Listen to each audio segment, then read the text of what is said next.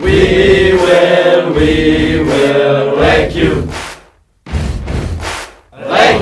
La radio du lycée des Eucalyptus.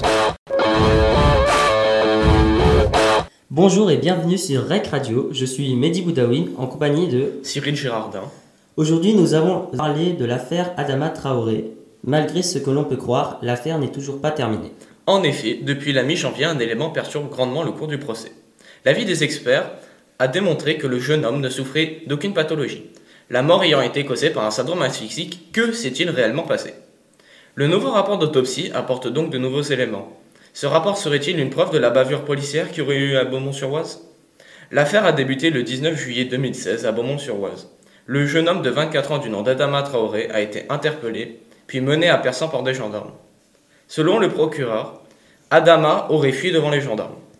De plus, le procureur a ajouté qu'il souffrait d'une infection grave depuis, ce jour. Deux rapports ont été faits.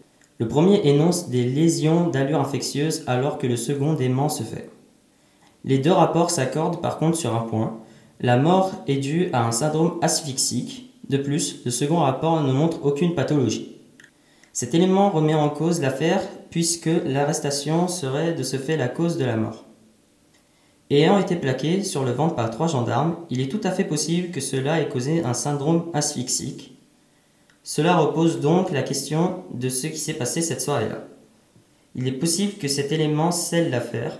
On peut aussi se demander, à travers ces agissements, que se passe-t-il dans les banlieues et comment agissent les policiers. Merci de nous avoir écoutés. C'était Mehdi Boudawin en compagnie de Cyril